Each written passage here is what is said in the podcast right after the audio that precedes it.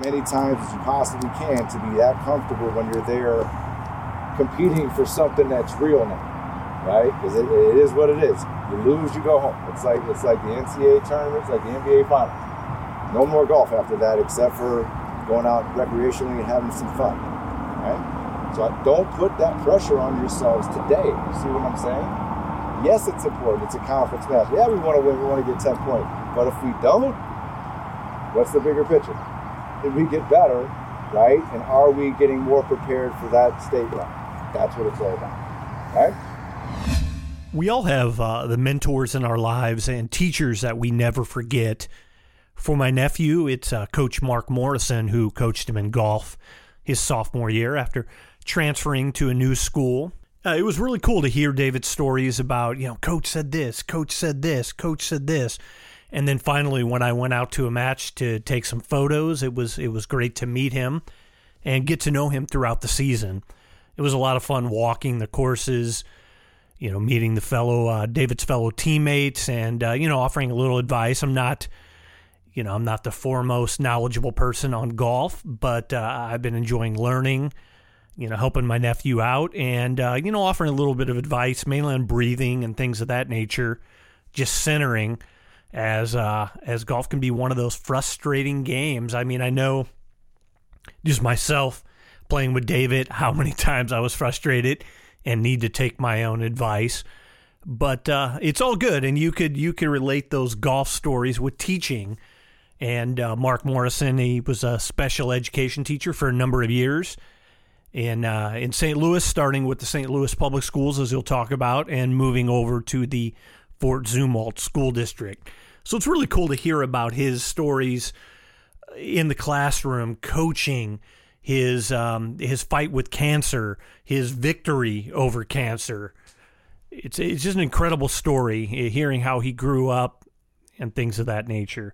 So it's really cool to, as I said, uh, go, you know, take photographs of the team and, uh, you know, test out my skills in that regard. You know, sports photography is not something that I've done, but it's something that, uh, you know, by by capturing images on the golf course, it's just really exciting for me, and I'm looking to do more of that. And I shot some photos uh, for friends' kids for hockey and, you know, testing out the gear, and it's been a lot of fun. But, um it's thrilling for me to watch my nephew grow um, as a person, as an athlete, and this opening clip where Coach is talking about, you know, talking about the team that yeah, you may not make it to, to uh, you know, to state, but uh, but you're growing, and that's something. There's a lot to be said in high school sports. You can't always win, but it's the lessons that you learn. So it's been been a lot of fun, just learning more myself about golf and uh, passing some things on. Meeting coach, meeting, uh, you know, David's new coach next year will be uh, Dusty Weisskoff, who um, who worked with Mark this year, and it was just a lot of fun, a lot of lot of good times, and uh, a lot of steps on the golf course. You know, I used the golf. You know, it was a great chance to bond with my nephew, see what he's doing, you know, get in shape, lose some pounds, and a lot of those pounds came from the the trivia nights that I spent at Rockstar Tacos. A lot of you may have listened to the podcast with Rebecca, one of the owners, uh, along with Chef Will Pelly, who is just a mad genius coming up with great tacos like the uh, There Goes My Gyro, which is one of my favorites.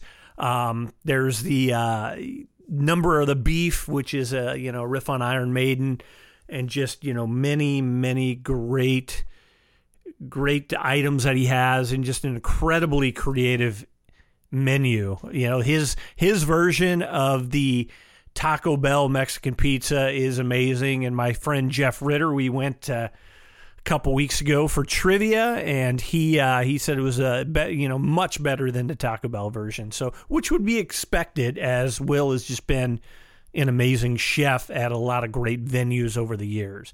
So, I just want to give a shout out to them and their support with the podcast and. Uh, just everything in life, and I uh, just love hanging out at Rockstar Tacos at Gaslight on the Hill in Saint Louis. Also want to give a shout-out to my longtime friend, Mark Holland. If you're in need of any chiropractic uh, care, Mark is the guy for you. He has uh, four area locations in the Saint Louis metro area, one in Alton, one in Wildwood, Saint Charles, North County. Uh, Mark's my go-to guy when uh, when my back is all jacked up from sitting uh, sitting behind the computer too much, or maybe getting out on the golf course with David. I'm still uh, did some different moves there, and uh, mostly my back gets all messed up when I'm riding in the cart with him. He just drives like a nut, so uh, it's pretty crazy. And then we go to Normandy Golf Course, and there is uh, a lot of spots, a lot of potholes there, but I uh, love that course. Also want to give a shout out to my buddy Eric Light, who has Rust Bucket Rembrandts on YouTube. He's uh, hard at work editing a, a new episode, which I uh, helped him film, and uh, you know, traveled to Kentucky, traveled to um, California, and captured uh, a lot of interviews, some some B-roll, worked with some great people, met some great people out there. So go to YouTube, give him a subscribe, some comments. He has uh, one episode already. He's working hard on another, and is going to put out a lot more content. So special thanks to uh, Coach Mark Morrison for his time. I learned a lot, and it was just a, a blast to be able to sit down and just learn a lot more about, you know, his philosophy, his life. And, uh, you know, it was it was a great uh, privilege and honor to be a part of his last dance for Fort Zumwalt North Golf. Here he is, Mark Morrison. Hey, thank you for uh, for having us at your Oasis. I got my nephew, David, who you coach, just kind of sitting back, uh, observing. He's chilling over there. Yeah, seeing, uh, you know, either he'll be like, wow, my uncle does cool things, or my uncle's just a big dork, which he, I'm sure he already thinks that. He's smiling. And I think you're cool as hell, man. Well, thank you. I need to, yeah, try to get that cool factor. But, uh, you know, first off, I want to thank you for your service. Yeah. You have served your students, and I think that's that's one thing that when I'm talking to people about teachers, and I, you know, I, I'm a veteran, but I didn't serve in combat or anything. You know, I was a non-war time, which I'm fine with. Yeah, I know, like Dusty served, a lot of people have, and that's important. I know our, you know, police and military, that's important. I mean, our police and firefighters, first responders, very important. Huge. But also our teachers, so important. And so, yeah, I'm just trying to, I think we should extend that thanking for the service to teachers, because that is not an easy job. No, not at all. twenty-two years, man, uh, you know, and, and, and formerly didn't go to school to be a teacher. You know, I, I majored in economics and business at Muhlenberg College. Uh, you know, went to right to Wall Street with Morgan Stanley, Dean Witter. Uh-huh. Um, so, yeah, ne- never really thought about being a teacher. Now, the caveat to that is my whole high school summers, you know, obviously I was at camps, basketball camps a lot, Doug Collins, Doug Collins, all those different camps. But, you know, all we had to get summer jobs back in that. Like, like we everyone was allowed to work. Mm-hmm. So all my friends are doing all these knick-knack things and mowing lawns and and you know I you know, I could have done all of those things, but I, my mom had she taught summer school, so I was my mom's teaching assistant for four summers, making like fifteen dollars an hour as a high school kid. You know, that's, that's not bad. What year was that? Like so the nineties? nineteen ninety through ninety-four. That's good money. It was in the huge nineties. money. It was huge money, right? And, you know, uh, again, with that comes, you know, hatred from your friends. You know, like, they didn't hate it, but, like, I was paying for everything, you know, oh, yeah, because yeah. They, no one else was making money like that. And the whole time, you know, these ladies that my mom, you know, Peggy Mulcahy, um, God, I, I forget. Just like so all your mom's teachers' yeah, friends. And, all their, yeah. I mean, there was, there was hundreds. She was, you know, part of the union. Yeah. She was trustee of the town. So she was just a, a huge part of the community, but they would always be, Mark, you're going to be a special ed teacher. Mark, you're going to be, you're going to be, a, you're going to be a great teacher. You're just great with these kids. And, and I'm like, nah, I'm going to Wall Street. You know, uh-huh. I'm going to go, I'm going like follow my brother's footsteps. You yeah, know, yeah. My brother was, you know, on his way doing, you know, banking and then, you know, doing different things on Wall Street and, and different on the private sector. But it, it was just, all of these things were just constantly like, you're going to be a teacher, you're going to be a teacher. Interesting. Yeah, and then, you know, I did my part. You know, I had I was doing everything on Wall Street, and, and you know, then the World, the World Trade Towers got knocked down.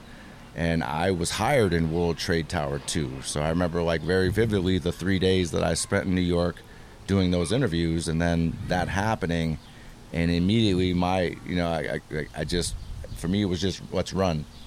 Uh, I just wanted to get as far away from New York at that time as possible, and, and that's how I ended up in Missouri. It, it's interesting how things happen. So there, you, your mom's friends are all predicting that you're going to be a teacher. You're yep. not. Your brother's at Wall Street. How how much older is your brother than you? Seven years. Seven years. So yep. yeah, he's yeah. There's uh, a lot to that when you have that. Uh, you know, that figure in your life that's doing that. So I could see how yeah, how man. you might have been enamored by what he was doing and your your older brother there. We we never had a, I'd say, great relationship growing up because we were, there was such an age gap. Uh-huh, yeah. You know, like, I mean, he went to prep school, the same prep school I went to. You know, I followed in his footsteps there. So you figure he's, you know, eighteen going to prep school. I'm, you know, I'm I'm eleven. So, you know, and, and he never came back. After that, like he did, he did what I did. He went from prep school to college, the you know, da da da da da, to Carolina, to New York. The, gotcha. He eventually comes back, but you know, Kevin is was always my role model. Obviously, my father as well, but Kevin, I just wanted to follow his footsteps, you know. And, and I did you see it. that as a way to bond with him by doing the same thing he was doing? Yeah, you okay. know, and I saw how successful he was in it, and I understood at that time. You know, my parents were we were a middle class, you know. Probably a little on the lower side, but you know, not many families had a, a dad who was a bar owner, yeah, you know, and my, a mom who had that steady income of, of the teaching yeah, over yeah. twenty some years. And then, you know, we branched out and opened up a deli, and, you know, we were in the club fitness with smoothies. And so it was, it was, it was, it was different growing yeah. up. So very me. entrepreneurial. Yeah. My husband, a hundred percent of my father, and, and Kevin was kind of gone. You know, so so I was the one picking up mom, you know, taking money from one establishment to gotcha. the other, yeah, yeah, and yeah. you know, uh, maybe or maybe not holding a small firearm for protection from my mother or the money that I was carrying from establishment to establishment. And this is up in Chicago. Yeah. Okay. Yeah, yeah. Just on the outside. I mean, like we, we say Chicago, we we west suburbs of Chicago, uh-huh. just on the outskirts. Yeah. Uh, and, and yeah, I mean, it was still dangerous. You know, it's dangerous now. It's dangerous anywhere like that, as, especially as a, just a young kid. And it wasn't like we were driving around, and I'm driving around in a yellow Lincoln Town Car, you know, at seventeen, sixteen, seventeen years old. And, you know, it, it was scary. And my dad knew it was scary uh-huh. and knew what people could do. So we were always protected.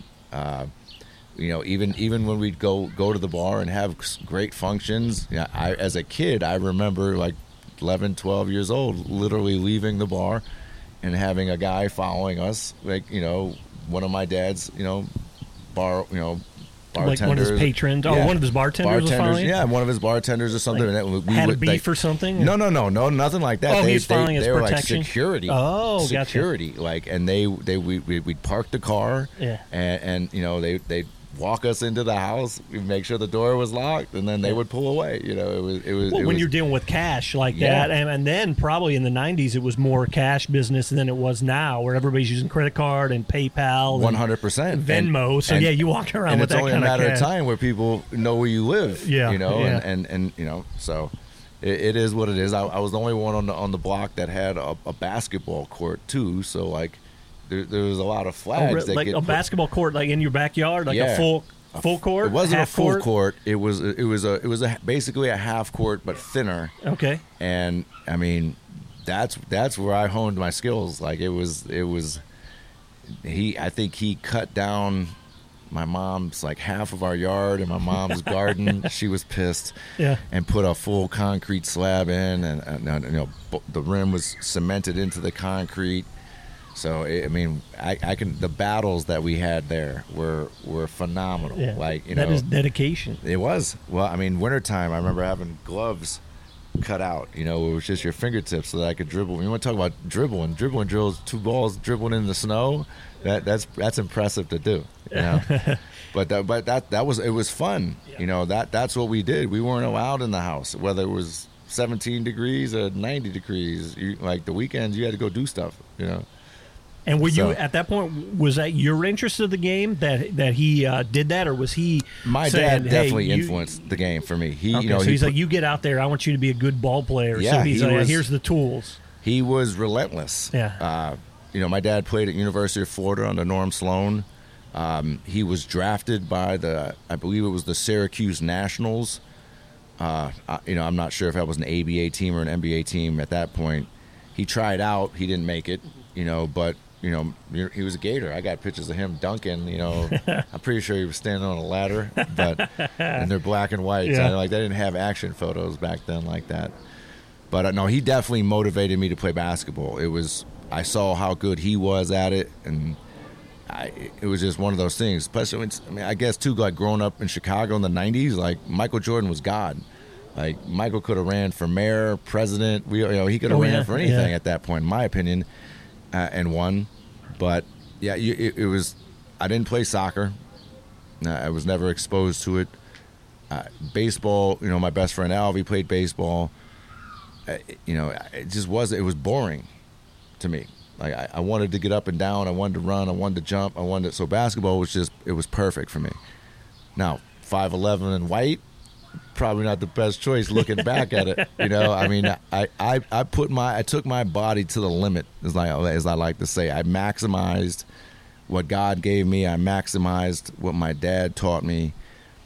But more more importantly, I guess my the point that I took from my dad was the discipline.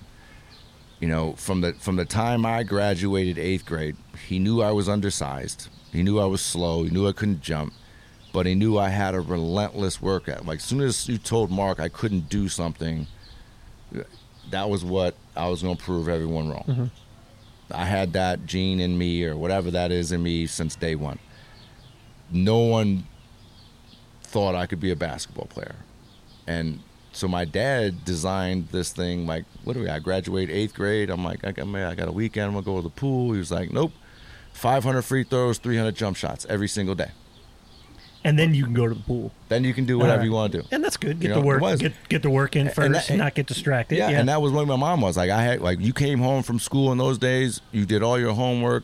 Thank God my mom was a teacher. She I mean she didn't know if the shit was right or not, but like she knew I completed it, right? Yeah, yeah. And and that was the verification, and then I could go do whatever I wanted to do. So th- that discipline just rolled over. And I, I mean, I got I I could tell hundreds of stories. I remember being at Uh, uh, one of my friends at the time, Julie's birthday party. We're all down hanging out in the basement, having a great time, dancing, da da da. And here comes my dad. Just walks. He didn't even knock on. He just walked in the house, came and got me downstairs and said, "Let's go. You got you got five hundred, three hundred." Mm-hmm. You know, every single my own birthday party, five hundred, three hundred. You know, five, like mom's birthday, five hundred, three hundred. You know, yeah. December thirty-first, twenty degrees snowing, five hundred, three hundred. He had a he had a key to the gym. You know, yeah. I, I'd have whatever, eighteen, twelve and four. And, and, you know, we would drive from, you know, whatever, Elmwood to, to back to Proviso. And, and he'd make me do five hundred, three hundred. Mm-hmm. How long did it take you to do that? Two hours? Yeah. It, it, it depend on the day. Like, you know, if, if I was on, it, it would be less than that. Yeah. But, but it, but if I was not, like... Here, and here's here's the other thing. Like this is where again, my always my brother was my mentor. My you know he's talked to me, he's talked me through things. My idol that I wanted to be like, but my dad was the guy. You know, my dad was the the alpha male of the house, right? He was a bar owner, kind of a gangster dude. You know, yeah, reminds me a lot of Denzel in the movie American Gangster. Like he's just that that his aura. You know, people called him boss, but I don't know, just. Him rebounding all those shots. You know, not only did he get me there, drove me there, made me do it, but like... So he was with you on the five hundred, yeah, three hundred. He was the only so one he, rebounding, He man. wasn't just go out and do no. it. He was he was see, there by your side working with you. That Now, now you that see means what I'm a saying. Lot. Like, that's yeah. the... Di- like, yeah. And if he was willing to sit there and run up and down a basketball court passing a heavy ball so that I get stronger wrists and stronger passes and better, more accurate... Then goddamn it, like I, that's what I wanted to do. Like, yeah, yeah. you know, unfortunately, Kevin didn't get that. Kevin was a football player, right? Okay. So Kevin, Kevin, my dad was good at football. You know, my dad was a three-sport, three-state, four, four-sport all-state out of West Virginia. Um, how, back then, I guess you know, track was you know they could do track and something else. And this was in high school. For yeah, for my father, but Kevin was just you know he was he was a football player, had some had some knee injuries, got blindsided one time. I, I didn't want to play football after that. You know, when I, I remember we would go watch my brother play, you know, high school kids played on Saturdays. So we'd go watch my brother play, and then I would go, my Pop Warner games were usually after his games, and my dad was my coach. So I'm in my, you know, Spartans all green, and I'd go watch my brother play every, you know, it was the coolest thing in the world for me. Hearing those those high school kids coming out, slapping their pads, like, woo, ah, woo. Ah, like, we didn't do that, a little Pop Warner, you know. But, uh, yeah, he, he I saw him get hit, blindside, destroyed his knee, total knee reconstruction. Uh, and I was like, yeah, I don't want to play football anymore. They were, those guys were bigger than me, faster than me, and my dad, of course, made me play quarterback. So, but yeah, man, at the end of the day, it, the discipline that he taught. He was really pushing you. He was there with you, which yeah. is awesome. five hundred, three hundred He he yeah. rebounded every one of those shots. Yeah. Um, so something yeah. like that, does that really motivate you when you know he's out there, that you would you would push even extra harder to, to get better? It did. It, you know, uh, again, just the, the fact, I mean, the, I mean, I don't know exactly. He was fifty, fifty-five like, you know, bar owner hours, you know, he was a smoker, you know, drinker, you know, but, but he was running. I mean, he was in great shape. He was a phenomenal genetic specimen, you know, six foot four he could, he could do it all. You know, he, he was beating us our whole lives, you know, sixteen years old. I remember the first time I beat him in basketball, and it was, it was the hardest thing for him to ever take, you know, and then I knew from that point on, you know, I could beat him any, yeah. any time. And was he happy when no, you find it? No, he wasn't. He was still. So, so a good story. So my seventeenth birthday, we're, we're having it at my house on the basketball court. We're barbecuing, and, you know, my friends and I are playing. We're playing like two on two, and then it comes down to a challenge. So now it's one on one. It's me and Dad, and, you know, it's my birthday. You know, so I got, you know, all my girls there. I got all my boys there. You know, parents and people were there. It was, it was a big crowd. It was like fifty people in this backyard. Barbecue's going, and my dad and I are going at it. Like, like if you would imagine Michael and Kobe going at it, like in their prime. And things are getting said. Fouls aren't getting called. Dad's pulling pulling rank, you know, and, and then, you know, all of a sudden he checks the ball, and it and it in my face, and it popped. It busted my lip. Oh, right. Yeah. So, I you know I, I, I suck in the lip. You know, I suck in some blood, and I spit right, like not on his foot, but yeah. like close to his foot. Okay. Right. and and he looks like. So that's how you disrespect the court I built for you? And then I just, I don't know what I was thinking, but I just popped him in the mouth with the ball. Whoa. Right? Yeah. So now there's, I mean, fifty people in a barbecue in Chicago. It, it's like silence. What what did he just do? And then immediately you just hear my mom, you you boys, stop it. This game's done. Da-da-da-da-da. But at that point, I, I honestly feel like, I mean, he could have killed me, and no one would have done anything. You know, he was way stronger than me. He's, you know, six foot four I'm five, maybe nine at that point. He, he didn't, and but he the look he gave me, like he smiled, like like Mike Tyson. You know, when you punch Mike Tyson, he just likes that, and like you know, now he's gonna kill you. But he didn't, and it was like a respect thing. And because Mom lost her, you know, lost her head on us, we we didn't finish the game. And then from then on, you know, he knew he couldn't beat me. You know, he, he he aged. I was getting bigger. I was getting strong. He would just back me down most of the time, you know. But again, like the, the five hundred, three hundred I would have never been. I, I had no problem being in the gym. I love that. I love it like David loves being on the golf course or being at the range. That was my thing. I loved that, too. That was a different way out because I wasn't exposed to that. That was my dad's way out to get away from us. He'd go play golf and go do all those fun things. And, you know, he didn't want to be bothered with us tagging along, you know. Then when I got old enough that I could play, he started bringing me out, and that was when I fell in love with it. But now I've already put, you know, I've put fifteen some years in the basketball. You know, I've been to Doug Collins camp. I've been to, you know, you know the, the Nashville camp. I've been to Duke's camp. I, you know, I'm all over the country doing all these different camps just so I can be exposed to the game. Yeah. I didn't really have the time to play golf, you know, but I loved it. And I made the golf team, but again, where I was at, you know, eighty percent African American, like I was the number one golfer, and I was awful, you know. So I just, I would just get my ass killed. I'm shooting fifties and sixties on nine holes, and these kids are shooting thirty-sixes, thirty-eights you know, and it was, it was embarrassing. But I, I was, my pride kept me to the point where I knew, like I said, like you guys can't come play basketball. Mm-hmm. against us. Yeah. You know, like, you aren't going to make the basketball team. Like, I made the golf team. Like, you know, but you can't do what I do. So I, I, that kept me in check, you know, or otherwise I could like, I could just choke the kid out. But like, that wasn't, it was frowned upon to do that as well. Yeah. It's not sportsmanlike. But, you know, but you, you, again, we were, we, these were country club kids, and I wasn't a country club yeah. kid. So we were raised differently. We were exposed to different things. You know, hell, I was on my first pool league at eleven. How many how many kids you know going around eleven years old with your dad playing in different bars on pool leagues, yeah. like real pool leagues? So again, no one, you know, that's one of those other sports people don't want to play me in. You know, they don't get me on the billiards tables. Yeah. So interesting. So there's there's where you had golf. So both basketball and golf. From your dad loved those sports. Yep. And so you uh, you know you absorbed that from him, and then your schooling from your mom. That's a nice. That's a good mix. Yeah. I, it's I, good I, to have a school teacher. I as, like to say a I'm a Gemini, right? Because June tenth, I'm a Gemini, and I'm like literally the perfect split of my mom and my dad. You know. Nice. I, I love that.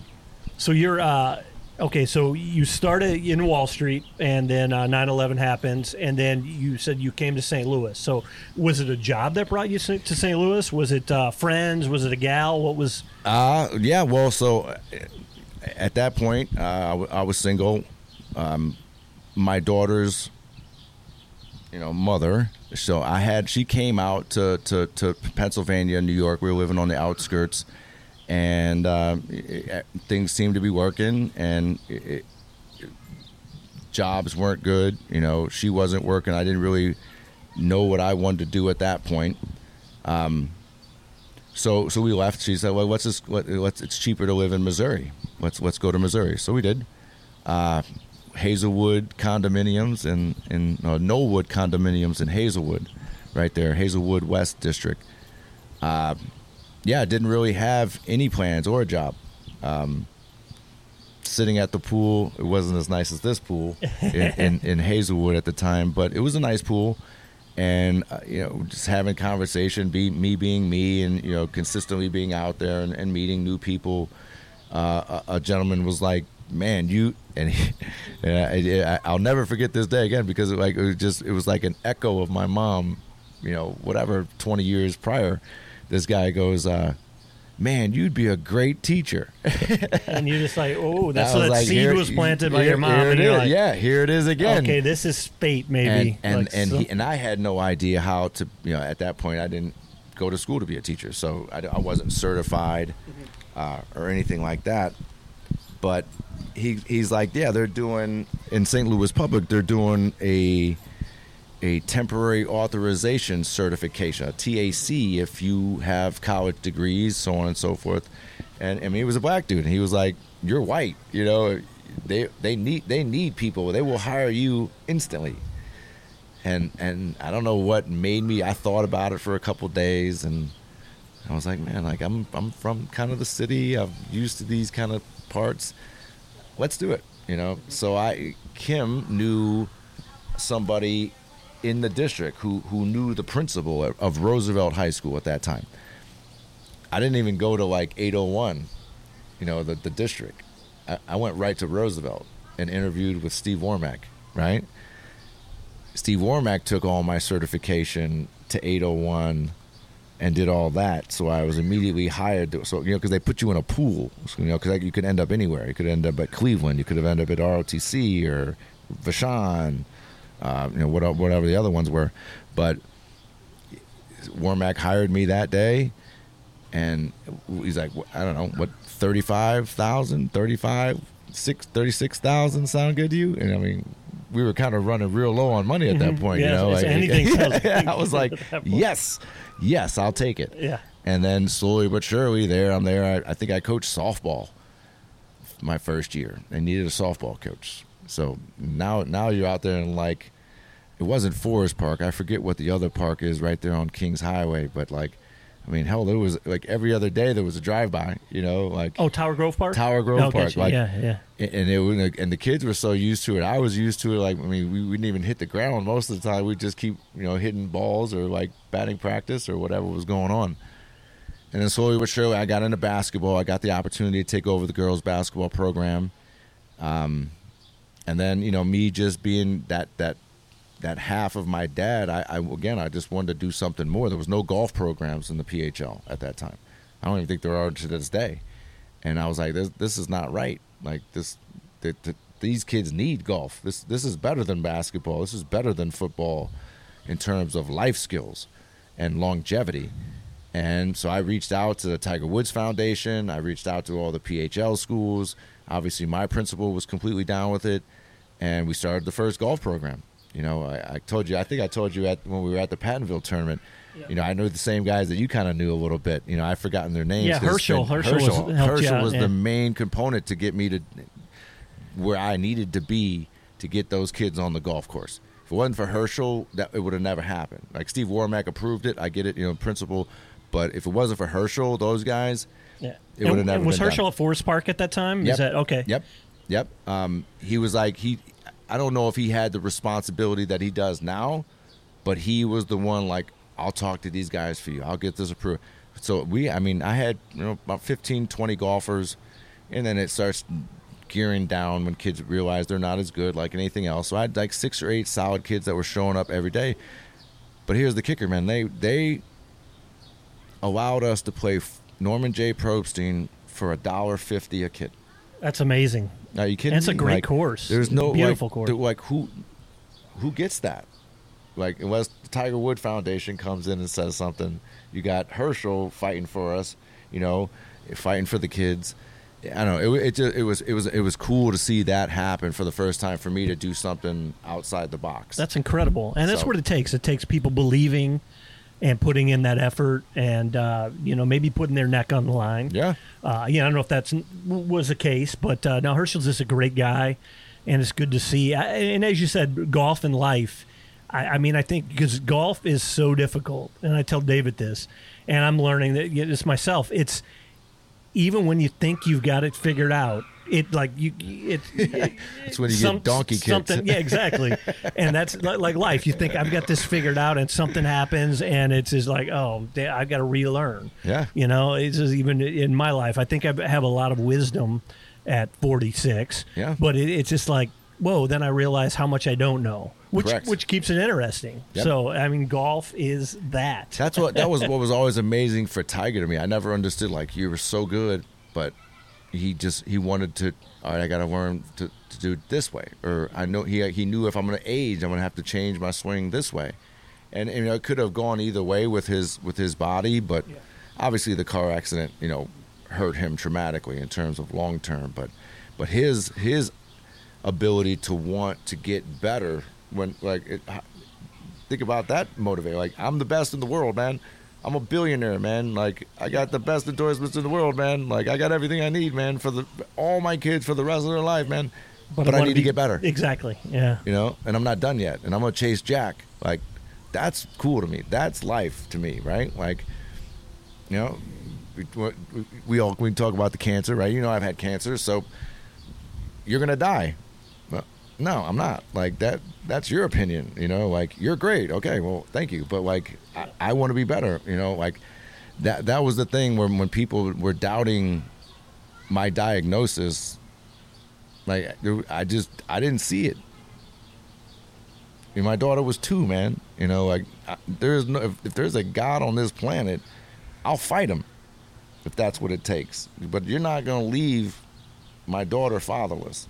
And how how old were you at that time? I was twenty-nine. twenty-nine. Wow. And it was yeah. it was brain cancer. Yep. Yep. Stage four brain. Actually, it was at that time they diagnosed it stage three. It was an anaplastic astrocytoma, which is a pretty bad tumor, but because it was large as it was, and because I was I mean I was still in pretty good shape. I was in really good shape at twenty-nine. Honestly, they uh, they treated it as a stage four glioblast, glioblastoma, or glioblastoma. You know, my, my, That's all I'm right. not a doctor.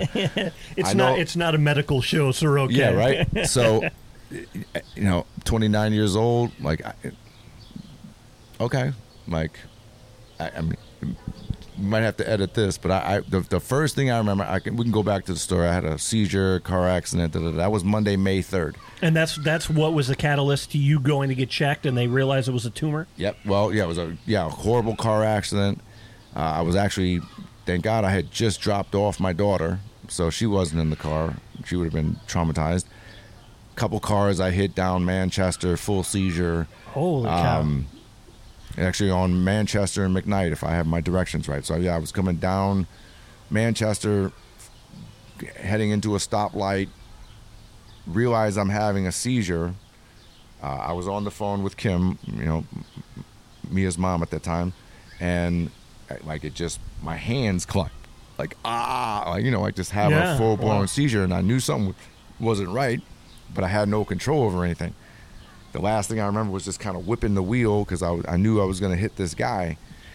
I ended up hitting him anyway, as the police report says, uh, sent me across Manchester into the seven eleven on McKnight, like hit the like gas concrete barrier thing that protects it. Yeah. Car went back across Manchester. Well, good thing that concrete barrier was there. Correct, man, because right? you had a gas yeah right pump. Yeah, exactly. Like you see that on like Terminators, yeah. right? It just blows no, up. We're not having this conversation. So uh yeah, and it, my, they were building a bank or something, and like my car finally came to rest. Uh like went through like one of the little construction boards.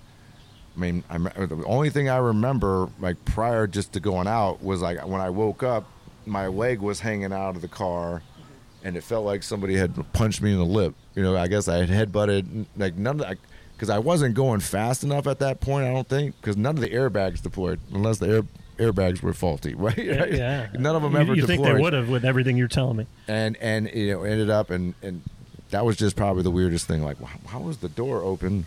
Why am I bleeding? You know, and then there's paramedics everywhere, obviously, right? And, you know, the, the first question, do, do you know your name? And I was coherent, but, like, it was it was like I could see my name, Mark Morrison, like, on a billboard. But I couldn't verbalize it. And that was when it hit me. That's when I just started crying, like, like this, some, is, this is something seriously wrong. Yeah. Um, I don't remember anything at that point, but... They, I don't know, between Manchester and McKnight and De Pere, I don't know how many miles that is to De Pere Hospital, but like four or five more seizures before, oh, before, man. Yeah, that's insane. So to to survive that, you know, whatever. I wake up. That happened Monday, May third. I woke up Wednesday, May fifth, with a halo drilled in my head. That's how I woke up. Like those steel. Like Shark Tank things. Did you break um, your neck in the accident? No, they had. They I was having so many seizures. Oh yeah. They the only way they could get M R Is was to brace me into a halo. Like, gotcha. Drilled in. So that was like weird, you know, just waking up that way. Pretty scary. Yeah, I'll bet. And did you know car accident and all that? So they do the M R I and they realize it's a brain tumor. Yep. And so at this point, what are you? So twenty-nine years old. That's you know it's worse. Some of the worst news you can hear. You expect, you know, cancer to be later in life. Yeah. Uh, what What is your reaction to that when, when you hear that news? So, you know, my athletes will be proud of me. You know, my parents weren't so proud of me. But uh, I, I remember waking up, you know, realizing I have a halo on. And you got to understand, so this is you know, Monday, May third. And I'm waking up thinking it's Monday, right? It's Wednesday.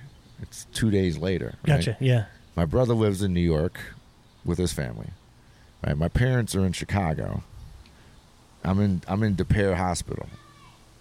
You know, and, and I wake up and I'm like, how the hell did you guys get here so fast? Like, you know, how the hell did you guys, you know? And then you know everyone's crying, and it was it was like, okay, this is serious. I, I now I realize I'm I have a halo drilled in. And the the doctor, I don't even remember his that doctor, maybe Doctor Simpson or Sampson, uh, says, Mister Morrison, you know, you have a brain tumor. And, like, you know, blah, blah, blah, we got to do all this stuff to you. And I'm like, pardon my French, I'm like, do you know who the hell I am? Like, you know, I'm Mark Morrison, man. Like, I just played ball. Like, I'm coaching. Like, it, there's no way. Like, there's no way, man. And they're like, and you're in nah, shape. You, yeah, like, were you eating healthy at that no, time? Yeah, man. Like, to this day, like, there's no way. And everyone starts crying more, you know. And now I know it's really serious. And, you know, whatever. Long story short, they had already done the biopsy, sent that out. Um, so they had, you know, DePere Hospital was wonderful, man. Like, I don't remember much of it because, I mean, I was, I was so many seizures. Throughout the time, like probably ten throughout the stay there, and then just the amount of, you know, the Dilantin and all the different seizure pills that I was on, I was kind of kind of out of the world. But um, then they immediately started setting me up, which is here. Here's the crazy thing too, right? I could have gone to Chicago. I could have stayed in Pennsylvania. I could have stayed in New York. I come to Missouri, mm-hmm. right? Have a seizure. Have biopsy.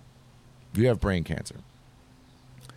My brother, you know, being very smart, knowledgeable, having con- contacts, you know, he we, we send samples out to Johns Hopkins. We send uh, samples out to Houston, to one of the other like, big brain cancer clinics. And we started doing research, and you know, like, I'll be damned, Doctor Ralph Dacey out of Wash U, Big Barnes, he's the number one neurosurgeon in the world. Yeah, there's a lot of lot of sharp doctors like, at Barnes. I like, do do a like, lot of work like, over there. It's like, great. Like, just what are the odds of that? Like, like, you're not here with the number four guy, the number five guy. Like, you're in the town thirty minutes away from the number one guy in the world. Yeah, we're going to him. You know, great golfer also. He's a uh, he's an Old Hickory member. Good dude. Good dude, man. And so he does. Okay, so you at this point you've got the number one guy. You go over to Big Barnes. And then how how long after this was the surgery? Was it pretty quick? Did you have to wait a little while? Did you did they excise it right away? Did you do any radiation? How what happened at this point? So yeah, you know, it's it's not just Doctor Dacey at this point, right? The, yeah, they you know great how that teams. Works. They, yeah, yeah, they put teams. together like the dream team oh, of yeah. of doctors, man. Uh, I don't know all those. I know like all the guys that I met personally that were dealing with what I was dealing with, but I don't know the whole team. Um. No, it did not go as planned most of the time. You know, you know, we were going to do, again, so the odds, right, were crazy. Like, well, three to five years to survive if you survive the surgery. You know, fifty-fifty chance surviving the surgery. You know, ninety-eight percent chance you might not survive this. It was all these just different numbers, man. Yeah. And that's where I just shut I just shut that out at that point. Yeah. Like, I'm not dying. You guys can cry. You guys can prepare for burial, you know, funerals and whatever. I'm not dying. Now, I, I couldn't believe anything else because th- the odds weren't favorable, right? Yeah, and the stats are based on other patients and all yeah, that. So that's not y- me. You're that two percent, so you yeah. can't look at the ninety-eight percent. You exactly have to look right. at I am the I am the two percent in this in this case. And and this just to know that this little beautiful girl is two years old. Like I'm not. It's not going to happen. Yeah. Um. So, yeah, long story short, like we, we you know, you have M R Is, M R Is, M R Is, because they're fine-tuning, I guess, where they're going to cut and how far they can go in and da-da-da-da. So I've done, I mean, I've had thousands of M R Is now, probably five hundred at that time. And we're we're a go, right? We're a go. Mm-hmm. So, again, the, the odds w- weren't in my favor, and I wasn't going to go out being miserable, stuck at home. That, that wasn't my personality. It wasn't my, it wasn't, it wasn't how anyone on this planet knows me. So we went to the casino. We had a good dinner. We have a good dinner. You know, we had some drinks. You know, everyone's having fun. I get to see the smiles because that's what I wanted to remember, right, going into this thing, not knowing if I was going to come out. Go home. You know, it's like eight o'clock. I'm, I'm kissing my daughter goodnight, kissing my mom because everyone had moved in. Yeah, yeah. My parents had bought the condo next to us. The whole family's there. My, my friends pulled the cars in. Everyone from Chicago's there. Hugh, Alvy, you know, my brother, his wife, all the kids. My grandmother was still alive. Gigi, God, God love you, man. Uh, I'm obviously my mom and dad, and we had this ritual. Like we we do a little prayer, like whatever, and and then we'd go to bed. Well, that night it was like eight o'clock. Yep, we get a phone call. Nope, not doing the surgery. So it goes through this whole preparation yeah, yeah. for the first day and canceled. So, I mean, a little bit of relief, but there's frustration. Like, how many, I, I'm not trying to prepare to die more than once. You know, I'm not trying to say goodbye to my daughter more than once. Yeah. So the next day, kind of the same routine. You know, we, we don't go to the casino that time, but we go out. We have, you know, have dinner or whatever. And about nine o'clock, you know, going through the same routine, boom, phone call. No, we need more M R Is. We're not doing it again. So they bring me in. You know, Hugh and Alvy and them are with me. My brother's with me. And now start the cool science starts to happen. Now I'm one of the first five hundred people to do this new M R I thing that like magnifies ten thousand times more than a normal M R I. Now you can see the fibers mm-hmm. of the brain tumor connecting to the fibers of my brain, and like this hollow skull frame of mine, like this little D J, the little wheel thing.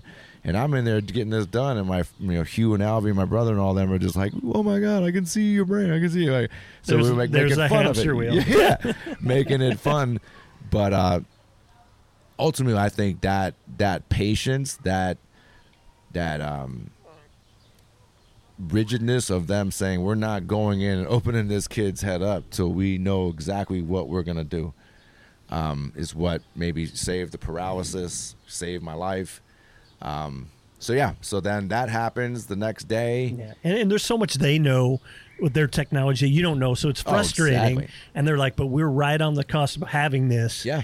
So yeah. however many more days or weeks. They'll I mean, cancel it all the time for them. They, they, yeah. They're good with that. Yeah. Yep. So they, yeah, they're top notch.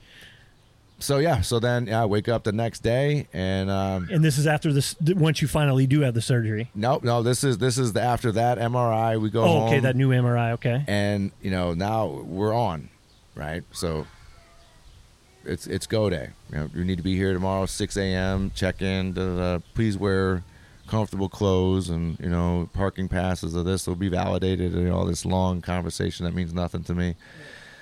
Well, that's where family comes into play for that kind of thing. Yeah. They they can handle yeah. all that yeah. and assist, and you just focus on the healing and so and getting prepared. And so yeah, so we're up we're up at five in the morning, man. And you know, I remember my, my brother like, "You ready to go?" And I'm like, "Man, I'm I'm I'm I'm ready to do this." And I have a you know seven hundred dollar suit on, like to the nines, like nice cufflinks, tie bar. Brand new shoes, you know. I'm, this is if I'm gonna die, this is how you guys are gonna remember me. And I'm just some raggedy, you know, comfy clothes. And I'll never forget, like, you know, it's hard saying goodbye to your daughter before you get checked in, and you know, going into the you know pre-op and all that stuff.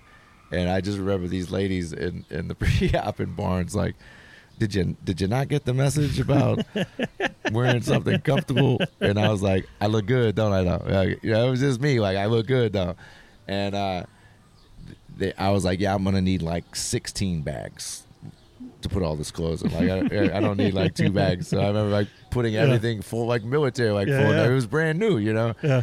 And uh, and then going to the uh, where, where they're gonna do anesthesia, so they're you know doing your heart rate and all that stuff.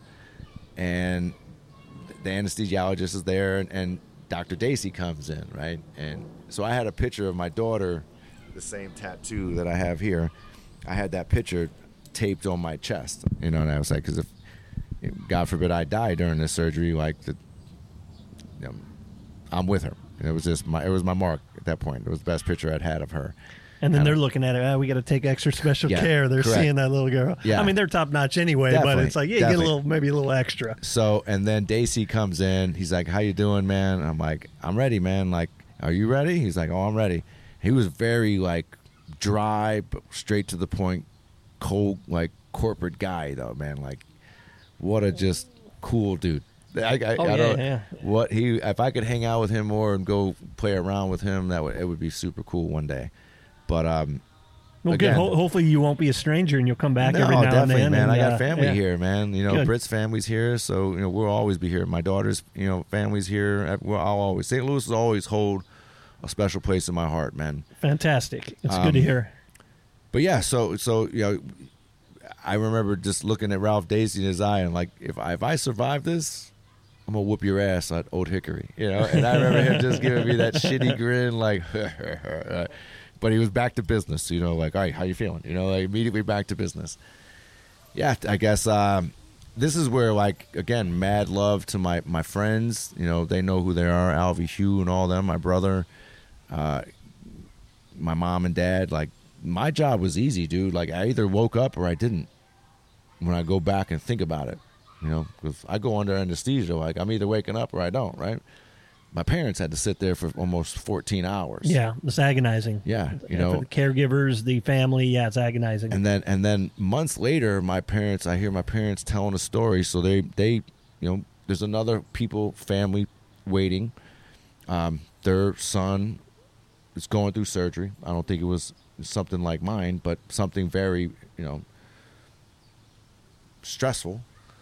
And through the twelve hours, doctors come and tell them that their son has passed. Mm-hmm. So now, like, to, when when I'm hearing them, that's like, got to be the worst. Yeah, like the twelve, like, any the parent twelve, can ever yeah, have. Man, yeah, like twelve totally. hours, you guys get to meet each other. Yeah, twelve hours, you're worried about me, and now here's a friend that you guys have kind of befriended, whatever. Yeah, and oh yeah. Then yeah. now their son passes. There's a bond away. there when you have that yeah, similar right? conditions. And you now, were. now you're extra worried, and you feel horrible for them because you don't want to feel that way, but you you know you want to give them kind of the respect, like, God, that's a horrible loss for you. So I can only imagine. Man, I, I it was hard, but like I, what my parents had to go through was definitely harder when I look at it from that perspective. Sure, yeah, yeah. You know? So you get the surgery, and a lot of times at the hospitals, for those who don't know, but I think people do because hospitals have good media. I mm-hmm. do some work with them. And like like in the uh, like kids with cancer, like when you get through, done with their treatment, they ring a bell and all that. Yep. So you get done with your surgery. You told me the story. I love this story. You get done with your surgery, and granted, you're not through. And I don't know if you had, did you have chemo or things after the, the we, tumor or any radiation just to make sure everything was gone? Yeah, we did twenty rounds of chemo and radiation once I was released from the hospital. But but going back to the surgery, so so of course, being Mark Morrison, you, you want to do it your way. Yep, yep. All right, tell tell this story of how you get out of the surgery. This is priceless. I love this. So uh, so yeah, I'm still in the I C U at this at this point, and I, I don't know. So I the, the, the, when I woke up, I was kind of blind because of the swelling on my brain, um, and I remember immediately the doors opening and I could hear, you know, Albie's voice, Hugh's voice, my dad's voice, my mom's voice, and and then, and then we all. I was just touching all of their hands, and they were all like, "So proud of you," blah blah blah blah. And um, that was kind of my only inter- interaction with them at that point because it was still open wound in my head, and you know, different things could set in, right? And and, and I remember my buddy Albie saying like, because they've been there twelve hours. This dude's six ten, like. two eighty. He, he's like, he's good. Can we go eat now? Like, that was that was that was how this whole the, as the the book that I'm writing, the the funny parts start. Then so that night, you know, I still have a like a hole. I have a hole here, but and there's a tube draining the, the blood out of my head for yeah. the swelling. Yeah.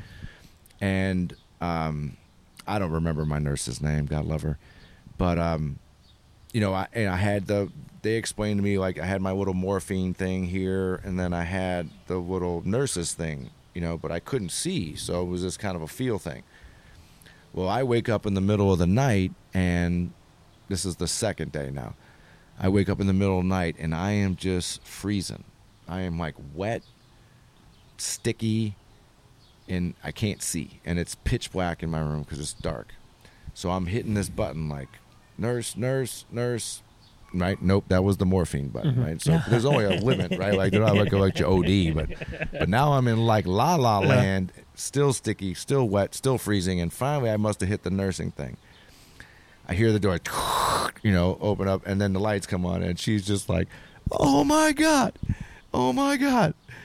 I guess the like the blood little like container yeah.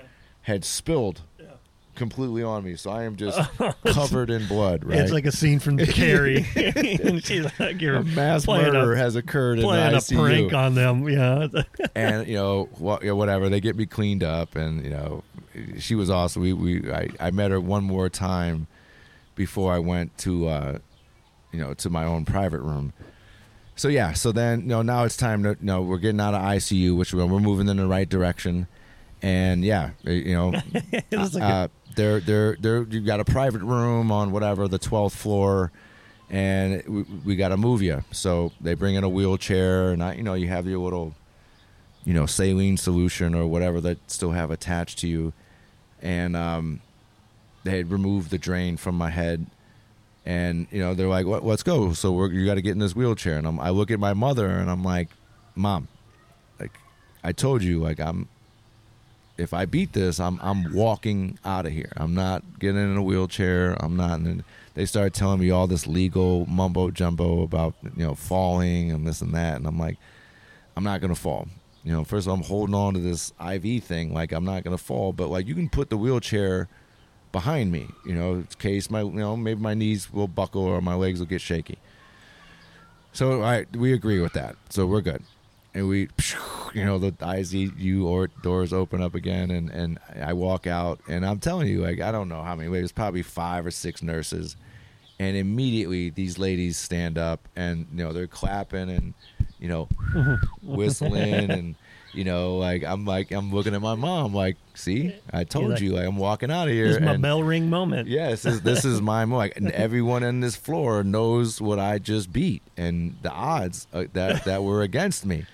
And the whistling gets louder. Yeah. And the clapping gets louder, and there's smiles, and I'm just, I'm like, yeah, yeah. You know, my head is so big right now. It, it was ridiculous. So I get it. We get into the elevator, right? We get in the elevator, bing, you know, we, we and, and I knew something was kind of up, you know, because my mom, she's, my mom is, God, she's just awesome. She's, she's a saint, but she's a, she's cold-hearted when she needs to be, you know? And, uh, bing, you know, the door opens, and I get out, and I mean, I don't even make the turn. I don't even know how they could see me at that point, you know, but all of a sudden there's there's whistling and there's clapping, and and I'm like, I look back at my mom again, and I'm like, I told you, like, I'm gonna be famous. Like, people know yeah, you're right. what Mark Morrison did yeah. right now. They they know I beat stage four break. I just be I survived this surgery, mm-hmm. you know. And we get down the hallway, and I get in my door, and I'm thinking, like, I'm, you know, my swagger's going, and I'm feeling good, you know, especially after three days prior having, you know, brain surgery. And my mom slams that door like I stole something. And, you know, and I'm like, what the hell? What are you doing, Mom? She's like, Mark Allen Morrison. When, when I use that middle name, yeah, boy, yeah. to this oh, day, yeah. she still does. Mark Allen Morrison, you're so effing vain. And I said, what are you talking about? She goes, they, none of those people even know who you are. Your white ass is all out in the gown. You're naked under the gown. That's what they were whistling at the whole time. Not you, not your cancer. That that you're just in a gown uh, with nothing on under it. So uh, just parading around. Just parading like, around, yeah, man. Look, just look rolling me. Out like look what a, I did. A nice spa, you know. Hey, but I, I can't blame you, man. It's like you did. Getting through that surgery is huge. So, yeah, you want to celebrate, have yeah. a little parade. Yeah, man. It was. And there, I tell you what, I mean, just knowing a lot of nurses and what they're, I bet you that story is still circulating. That's somewhere. So you're, you're was, a legend. They just don't know your name. They just correct. Know you're the white ass guy. Correct. That was that white ass boy walking around. Now that's, a, that's a great story. So, so now you're you know you're all these years through, cancer free. I know you were talking about one at one of the uh, training days that you had you had to go get your M R I after one of the matches or whatnot. Yep. Um, so everything's free and clear, doing well. Yeah, no reoccurrence. Nice. Uh, that's you know we do that check every six months. Now it's every year. Um, so yeah, we I just you know it's like your car. We just go and get it checked up, make sure nothing's doing anything crazy, and, and listen to the doctors, man. You know, it, it's something I live with. You know, I take seizure pills every day. Um, it, it's just something you just again. It's just another discipline. It's another regiment. Mm-hmm. You know, I'm not. I don't. I'm not gonna. Excuse me. Not take this pill because I don't want to have a seizure. I mean, people don't. People don't realize having a seizure is one thing, but with my diagnosis. If I have a seizure and I go to the hospital, I lose my license for six months. You know, I can't drive for six months. So like now you've just taken my, my independence away from me. Yeah. You know, and, and I get it. But, you know, then if I have another seizure within those six months, I lose my license for a year. You know, you know what are you supposed to do? You know, like yeah, you, you, you, you, you and, chauffeurs and, you know, and this thank in, God. I'll yeah. give Miss Voris, Jessica Voris, man, at Zumwalt North. I had my seizure two or three years ago.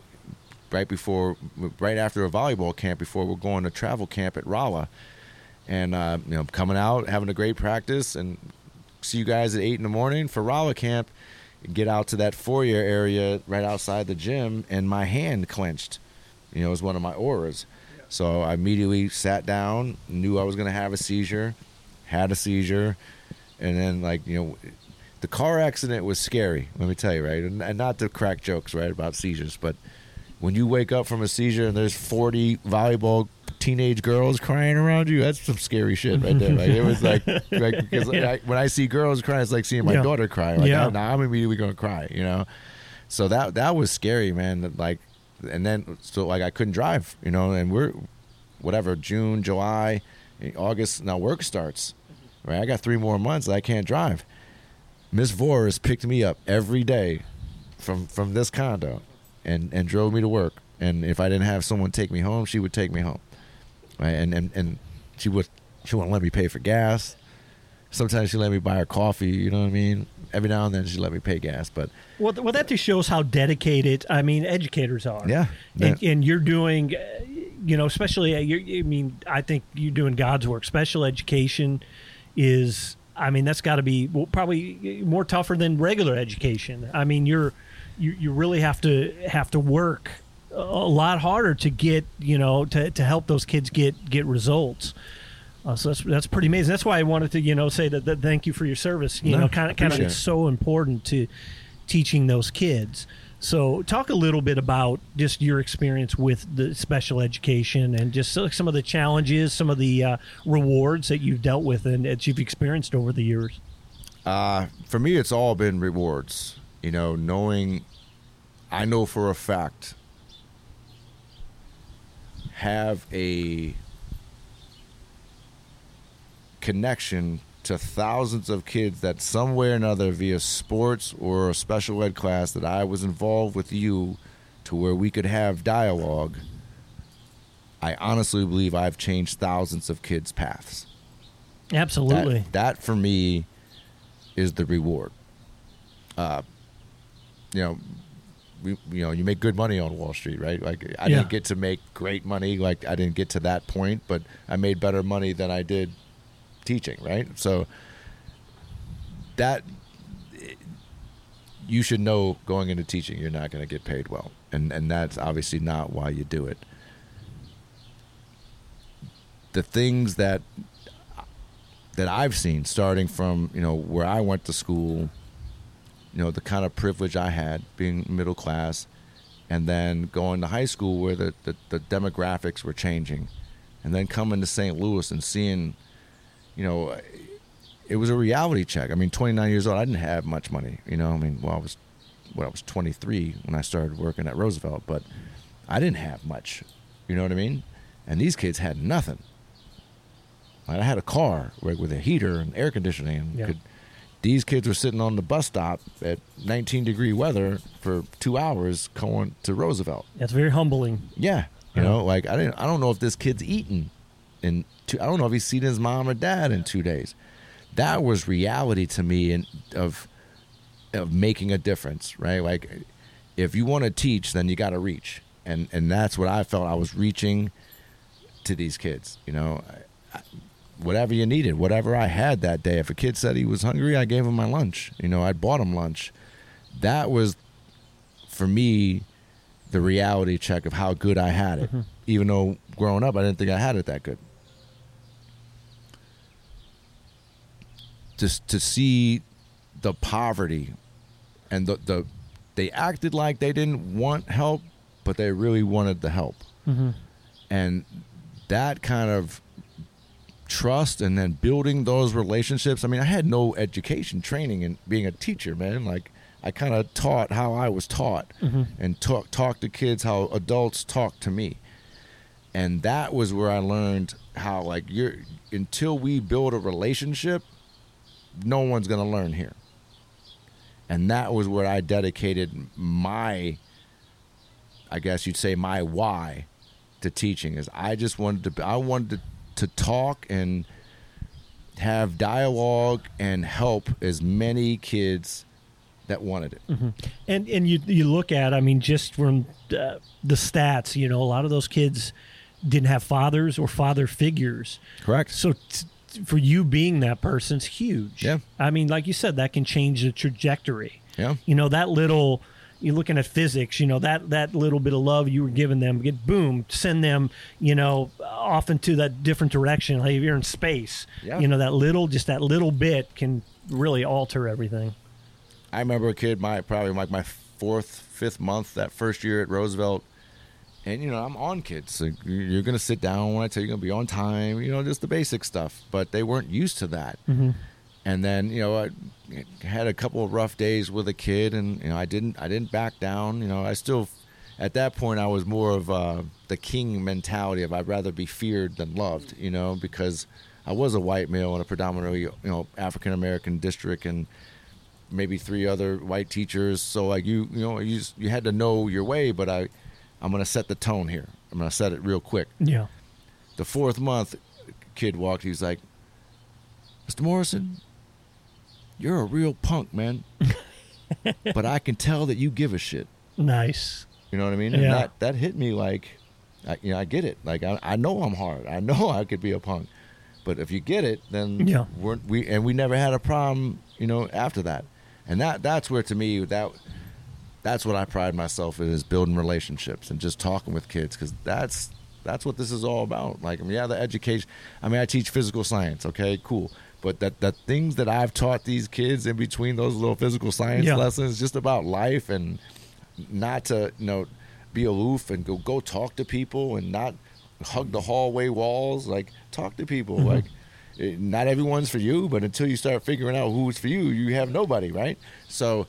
Yeah, just going out and doing something, right? Making your mind up and doing something that you're not going to be... I mean, high school is an experience, right? You know, I had a great high school experience. It was rough, but, like, these kids, they don't have those social I Qs. Those and, relationships are important, and that's what, like I had mentioned at the bank, the golf banquet, that that's one thing that the golf team's never going to forget. Is those relationships. You never forget those. If you want to say hi, you don't bark.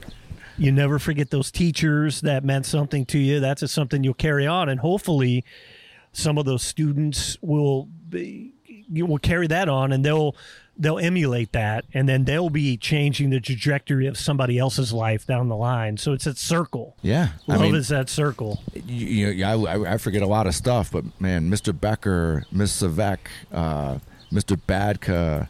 You know, Low Lucas, these, I mean, those guys were the guys in my life. It wasn't for them, you know, keeping me in my place, my little knucklehead, getting me to class.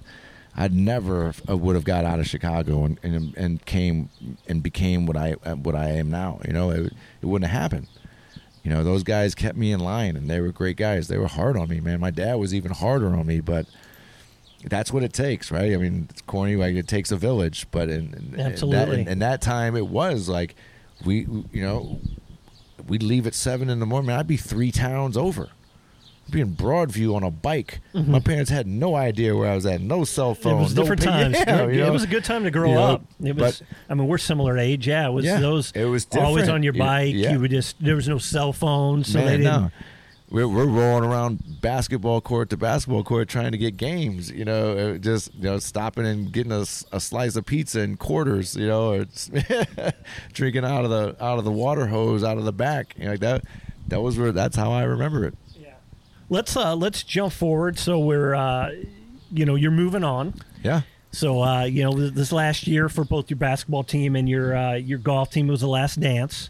The last so, dance. So that was a big one for you, and being, you know, that Chicago sports fan, and the, the great documentary, The Last Dance, which I just started watching this today. It's been on my list, and I had to watch at least a little bit of it before we talked, and it's uh, so phenomenal. I still I have it saved, man. It's yeah. I, wa- I watch it at least once a month. I'll I'll, I'll yeah. play it back. If there's nothing on T V, I'm I'm rolling The Last no, it's Dance. It's good to man. watch. Yeah. But your last dance, so you had it, and, and I wasn't privy to the basketball. But how how'd your basketball team do for the last dance? We'll get a little, little, little talk a little bit about that. But we'll go to to golf, yeah. and as we move on. Well, we got better. Right? Yeah. You know, we were four and twenty-four two seasons ago. Um, after coming off, you know, that that that we had a great team for a great run for four years. Won a couple district titles. I think we fell short a little bit of sectionals, um, and then again, like for me, when you don't have that talent pool like some schools do, and we and we can't recruit, every year is to get better, mm-hmm. right? Yep. So we went from four games and we won, I think, eleven games. So that's improvement to me. Yeah, yeah, you know? It's a growth. Growth yeah. is important at the high the school level. Got it's better. Very important. Um, they figured out, you know, Weisskoff's you know, coaching style better, and they see the future. They see what he's trying to do, and they've they've bought in, right? And now you got younger kids coming up that he's been around and have sent camps to and, and, and been training for a couple of years as they come up, and they've bought in. So now you got you got two groups of kids, you know, different age groups coming in and have already bought into the program. One group that's already in the building, one group coming into the building. Now, now you're going to start to see a change in that basketball program, in my opinion. You're always going to have your, you know, your incarnates and whatever. You know, to this day, put it on the mic, they should be playing their own state tournaments, right? Yeah, it's almost like, I mean, private schools, it's almost like recruiting because you can. They go out thirty miles yeah, outside absolutely. Their circle. And then guys move in their circle that, you know, they're related. I mean, I, I understand. I don't know the if they game. actively recruit, but, I mean, parents can actively shop Pursue. around and decide Correct. what school they want to go to. And, where a public school, you're we cannot. wherever you we live. We get what we get, yeah, you know, yeah, yeah. and I'm cool with that. I'll play you guys twice a year, right? Yeah. But, like, we shouldn't be sharing the same trophy at the end of the year. Right? I'll buy the trophy. That's okay, right? Incarnate, go play the other private schools and let, let us play our public schools. Let's see who the best of the best is then. Then maybe like making another fun game. Let's do let's do private, you know, private public after that for yeah, another yeah. trophy, right? Like it just seems almost like logical the World Series. Me. You got you got the National League and the American League, and then you know you got your National League champion, your American League, and then the that's a World Series champion. I agree. I agree. Yeah, you that's know? an interesting. Yeah, I, I like. So that. I, I agree. Like we now go into golf. Like, all right. So you saw in our, our golf season. You know, we we we track every match. Right, as the girls do, we track who the low was in every match, and those kids get points, right? Kind of like the FedEx Cup. And that's how, as the season progresses, we find the player of the year for the G A C, north, south, or whatever division you're in. The girls don't do any of that, right? So, so the girl could, you know, one girl could win every golf match against every team all year. Yeah, and did not and get credit one, for it. Have one bad day at the G A C tournament, and the other girl wins the title. Oh, that's yeah. They need to. It's not they right, need to install right? that. Yeah. So, so as a as the, when I got involved with the girls, which was a couple years now, when I found out, I'm like, this is crazy, man. Like, if parents and people who really knew the game knew what we were doing for the boys and not for the girls, there'd be some hell to be raised here. So I'm hoping that that little bit of influence I had there will will change that, you know, because it's not right, you know, now. And it wouldn't be that hard to do, I no, don't think. It's, yeah. it's just do what we're already doing. And, and hell, half the boys' coaches are assistant or, or the girls' coaches anyway. Yeah, so it's not like they have to learn no, a lot. Are you kidding me? So it, I know. It's, it just seemed it seemed like they were getting cut short.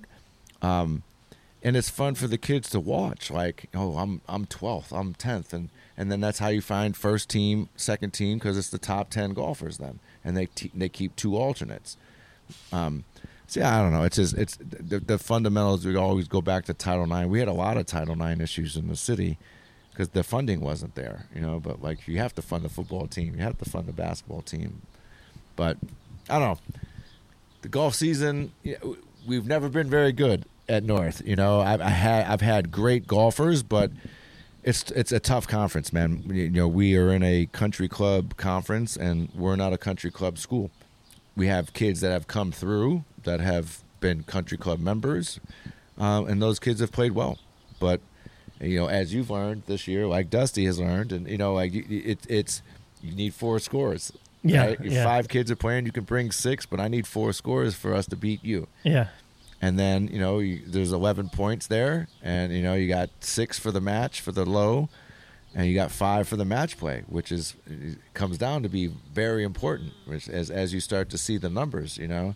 Because you could win, you know, you could win the low and, and get your six points. But, you know, David could have be the low man of the day and get ten points for player of the year and win his match.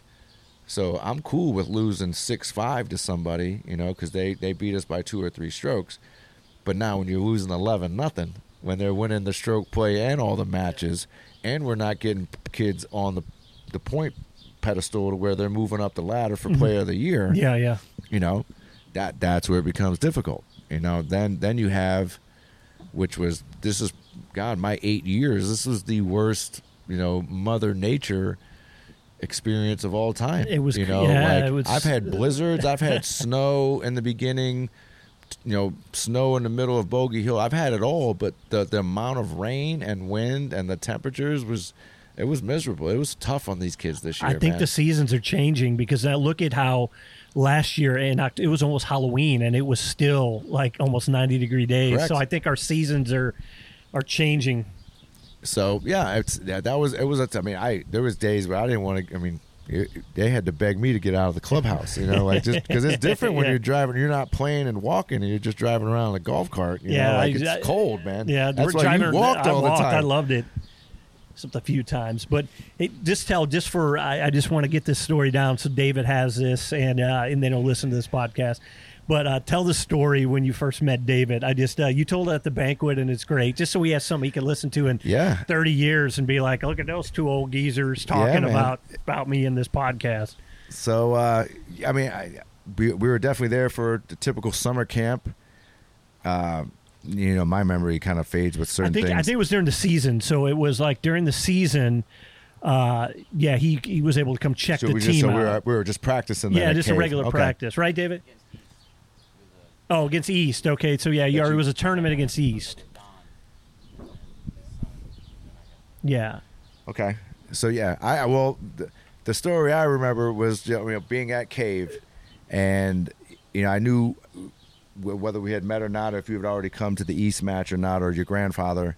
Um, but I got you know I had my golfers. You know I. These kids, again, think they're good golfers, but you know, they just never really performed, you know, where they needed to be uh, for us to win matches. Let me say that, right? And and then, you, I don't know, probably I, four, I love the way you said at the banquet, this elderly gentleman. Yeah. So, yeah, it, but but I remember I remember the sound first. Like, that's, you know, that's that's how you know, like Linda Wood's over there practicing. When they when they swing on the ball, it just it makes a different sound. And there's a crispness, there's a squareness that comes to that contact. And I'm hearing that sound consistently, consistently, and I'm like, well, hell, that's none of my guys. You know, like I, I've been here all season with these guys. Like I know that's not any of my guys. And then I saw him swinging and saw his form, saw his balance, and uh, yeah, man, and I think at that point, was that, was that when I think his grandfather was like, yeah, yeah this yeah. is my son, you know, grandson, he's going to be yeah. transferring. And I'm like, well, you better come to North, you know. And, and I remember because it was like the year before that, that the same thing happened when I met Trey. Yeah, yeah. You know, and his dad had interviewed at North for the basketball position, the same as Dusty as I, and I interviewed for that position. But, you know, I was coming off, you know, ninety-day family medical leave when my dad st- had a stroke and eventually passed away, and then another sixty days to take care of my mom. So they didn't hire him either. And then because they didn't hire him, he sent his kid to East, mm-hmm. you know, and, and went and played for them. But, yeah, so that that's a, uh, a good story. I mean, I, the sound, again, that he was hitting, and, I mean, hell, he was in eighth grade at that. What, what, what? what? No, it was, he was ninth grade ninth at grade, that point, yeah. Grade. But these were all varsity kids, and I'm yeah. like, yeah, you can come play for me right now. Like, yeah. you know, just I'll kick one Which of these kids off. Would have been great, yeah. Had he been in the district, yeah. I think he, yeah, he would have been able to play. For that but, team. Yeah. He would have played for that team, no problem, no problem. But uh, yeah, but at that point, I think they had bought the house, and they knew he was going to go to North, and so it was like, okay, let's meet the coach, at least get uh, a heads up, and. And know a little bit more about the team, know how to prepare, all those kind of things. Yeah. So he's at Hazelwood West at that point. But, we, you know, uh, we don't have that kind of – I don't know what Liberty and those guys do. You know, I, I I know what they need to be doing, and they need to be playing, and, and you need to get a swing get a swing yeah, coach or something. Yeah. You know, like that. That's not where we – as coaches, in my opinion, that's not what I'm paid to do. Yeah. Right? Like I, I can work on the little things, the basics, you know, the things I know, the things that I know work. And the things that I know are correct. But after that, like, I'm not a P G A pro, right? Like, I'm I'm a special ed teacher. You know, mm-hmm. you know if we bring your kid and do some physical science lessons, I'm your guy. Like, I, I will have that down one hundred percent. But, you know, the swing mechanics and the technology, man, there's just so much more out oh, there for God. These guys. That's and, a full-time job in itself, so yeah. you can't. And and that's yeah, another you, thing I pride myself with is that, like, those guys all have the option to work at Bear Creek, to work at Cave Springs and get those benefits that, that, that Dan and those guys are offering. That's taken me eight years. And, you know, Dan is the first guy. Like, see, people don't understand the behind the scenes of this stuff, right? T-shirts come out, hats come out. We've ordered all this stuff. Dan and and Kirk Porter, those are the first guys to get hats because they don't have to take our money. They could let another high school come in there and, and screw this all up, right? So you got to take. My dad taught me that, right? Like, I met the, the head Mizzou volleyball coach at that time, a husband and wife, right? They're there, they're there catering us, paying for everything. I bought him and her Coronas, you know, like, yeah. like you're gonna, we're gonna have conversation. You're gonna know who I am because not many people buy you drinks. Right? Simple gestures go a long way. Simple, that's what man. I so that's simple what I tell that he David. Did. You know, yes sir, yes ma'am, right? Like opening the door for people, yeah. right? I got that. Here, toss the ball back for you. You know, like fix a divot for him. Like, they don't have to pay for you to be there right now, right? They don't have to bring you to these courses or do any of these things for you, but giving them that little bit of, I mean, I mean Dan probably never wore an F Z N hat ever. His kid went to East, you know, so he's probably not wearing that, but just that gesture oh, that every year. You're so, such a long way. Yeah, it's huge. You know, it's huge. Every thank you we, cards, a handwritten thank yeah. you card in this day and age, more digital, goes a long way. Every day at Snibos, you know, Hickey or these guys, you know, like, we're friends now because they know it's a little different when you're not coming back to the district. You know, hey, I'm at Snibos, come hang out, right? And that's, you know, they they have more money than me, you know, like, so they make more money than me, but I buy the drinks because, like, you're my boss. You didn't you didn't have to give me all those teaching positions or coaching positions. You know what I'm saying? You know, Sutton, his growing wave part, the whole thing was paid for, but I went and bought him what he wanted so I could say, listen. You know, I got you. Thank you. You didn't have to give me that opportunity, but you did. And that's helped my life. So to buy a beer or say thank you, like, that's the least we can do, right? Yeah, and you made that gesture. You told David and uh, his grandpa Tom that, uh, hey, just come out and practice with us whenever you want. Yep. And granted, we were, like, at that point, it was COVID lockdown, I think, or some probably of a, that. And he was probably a Misha violation, but, you know, yeah, whatever. Last dance, school. Man. Last, exactly. I mean, I mean, you've already, yeah, you've, you've, you've moved on. If so Misha's coming down on F Z N golf, we got major problems. Yeah, right? Yeah, practice. It's not like you had the kid playing, you know. Yeah. But, uh, but, no, it was great. That was great. And then it was one of those things he would always talk about. Coach Morrison, yeah, talk to Coach. Coach told me this. Hey, I'm talking to Coach. Coach, we're going to go do this. And it's just so cool, man. He's a sponge, so cool, man. He, so. He's gonna. Again, I, I don't want to put those kind of pressures on kids. I wouldn't put that pressure on my own daughter. But, you know, again, the the things that I've taught, the things I stick to, the my why of coaching, my purpose. Again, the commitment, character, confidence. You know, if you're committed to getting good at something, to being the best at something, to that's what I want to do. That's the first step, right? Now comes the character, right? What is David doing when no one's watching David, right? What's Mark doing when no one's watching Mark, right? That, that's where your routine is the most important, right? I'm going to get up. I'm going to eat breakfast. I'm going to do my push-ups. I'm going to do my sit-ups. I'm going to do my breathing routine. I'm going to do my salutations, my yoga. You know, whatever your routine, I'm going to go hit a thousand golf balls. I'm going to go chip. I'm going to putt. I'm going to play, you know, eighteen holes and then go back and practice. That's the routine, right? That's the character part of it. Being a good human being, being disciplined, and that, that together creates the confidence of going out when the cameras are on you, when there's S T L today and there's parents and, you know, there's other good players playing that, like, I'm, I'm just flipping this switch and I'm in automated mode. I'm in, I'm in golf mode now, and I've done this a thousand times. Because I've gone through the routine. I've put the work in. I've done the process. That's what creates the confidence. Like, none of these guys can go out. Do you think they go to these golf tournaments and think that they're not going to win?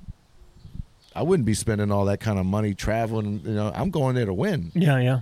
Right? Like, or, or I'm going to get a paycheck at least. I'm going to get top ten and move up the FedEx thing. Like, they, think about what these guys do. Like, a lot of them are paying their own their ways, a lot of them, right? I mean, they might have endorsements and things. Yeah, they're but, basically independent contractors, these yeah. P G A guys and so, like, Corn Ferry and all that, yeah. But, man, like, I'm not showing up just to hang out, right? I'm here to win, and and, and that's that's what it takes, and he has that. Like, I, you know, there's not many people that I see, you know, I think Reese has that same ability. Yeah, I'd agree.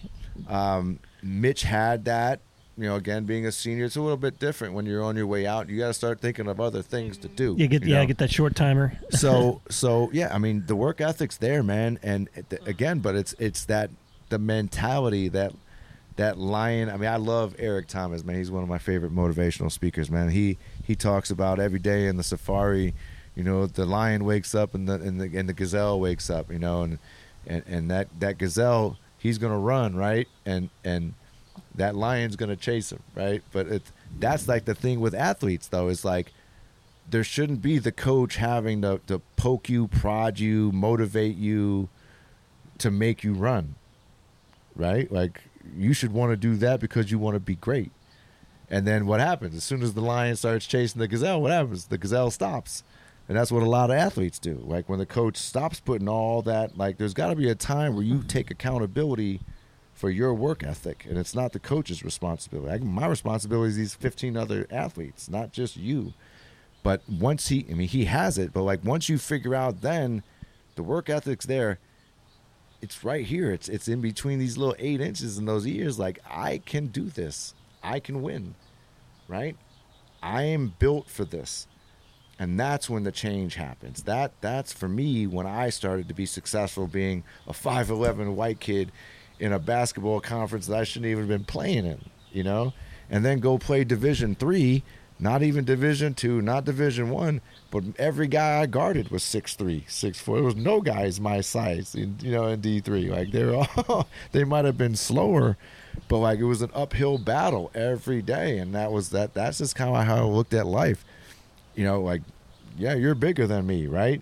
You're you come from a better background than me. Your parents have more money than me, but let me tell you something, man. Your your face and your height have nothing to do with my work ethic, right? Like, you don't know how long I've been in the gym. You don't know long how long I've been doing this drill and ready, just preparing for a guy like you. Like, mm-hmm.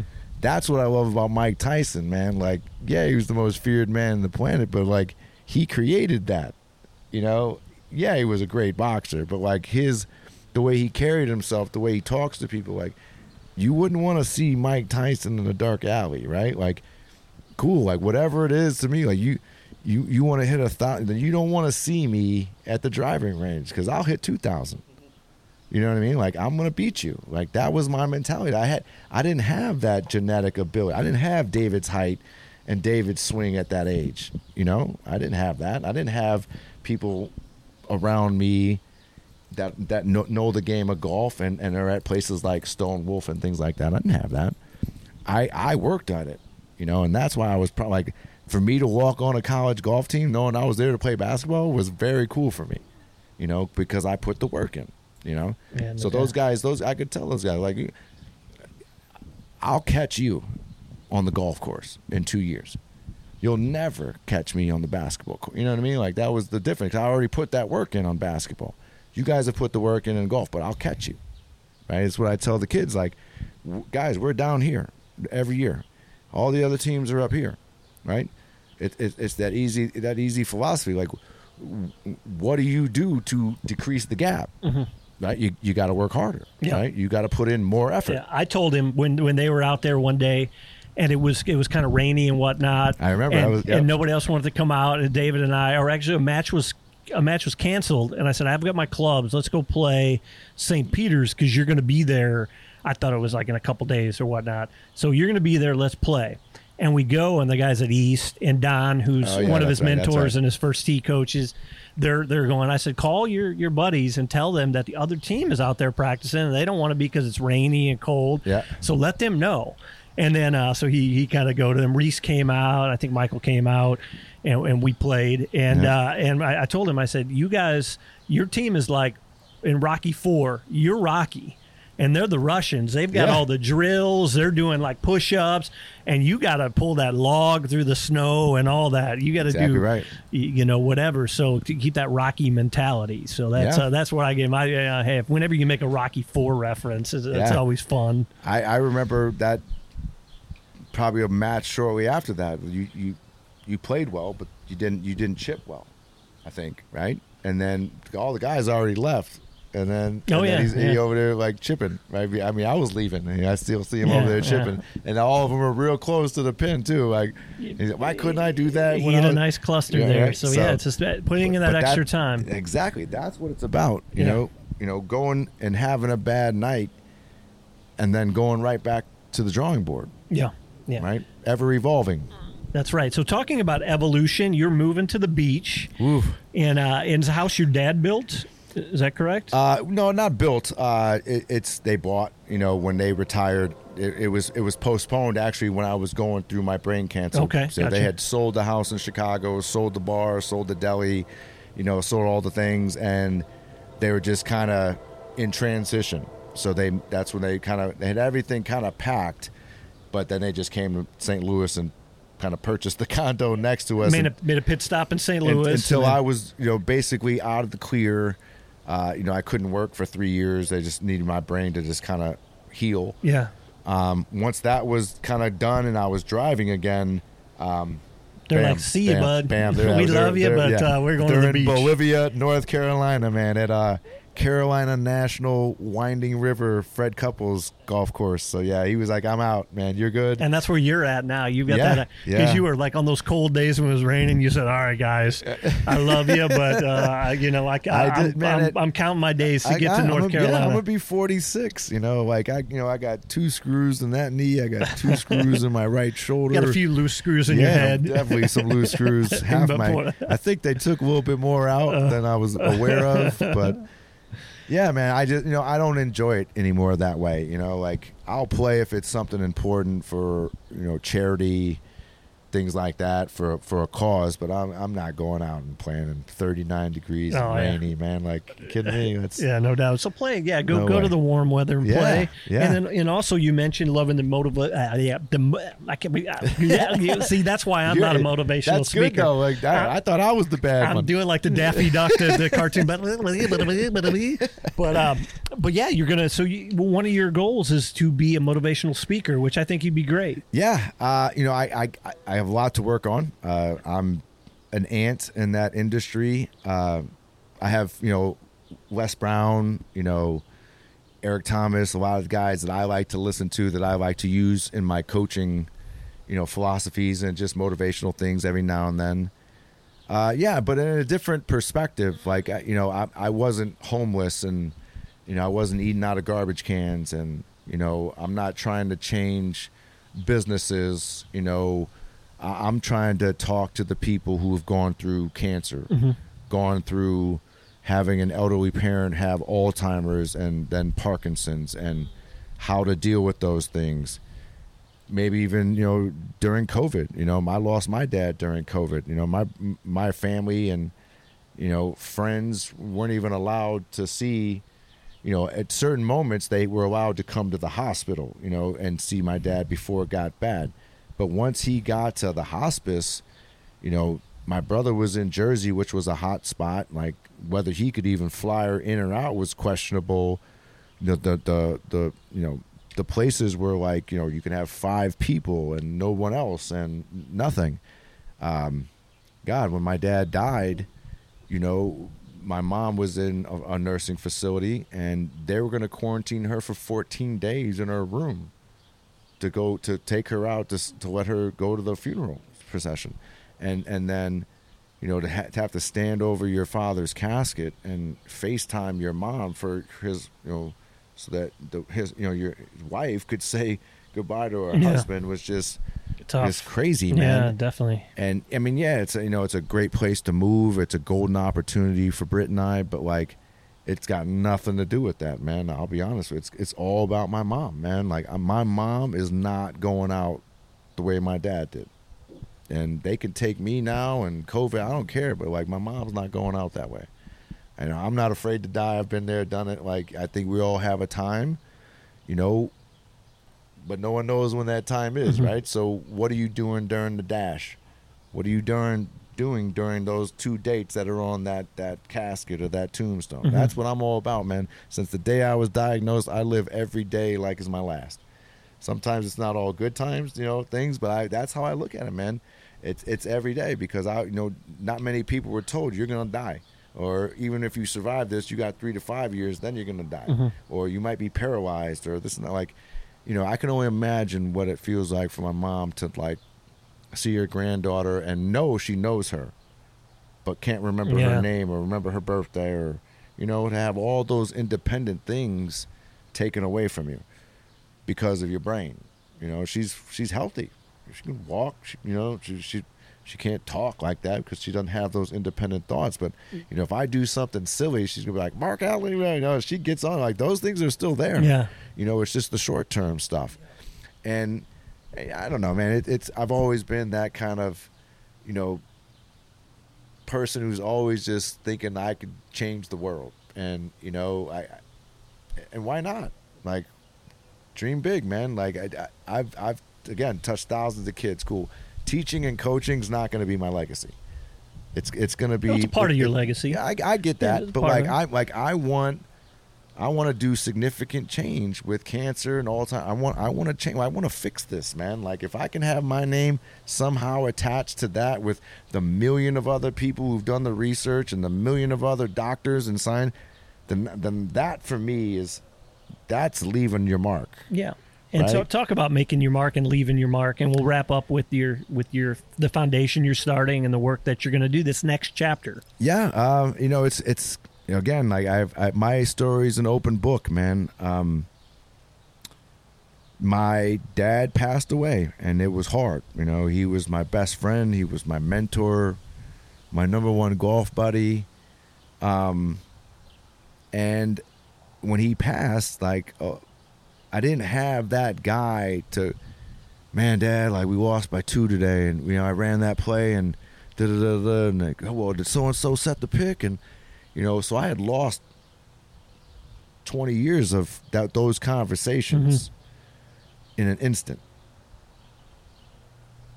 No one to call after a good win anymore. You know what I mean? Like, it's no tough. no one to call. Yeah, I feel the same way with losing ass, my dad. Yeah, after you got your ass beat.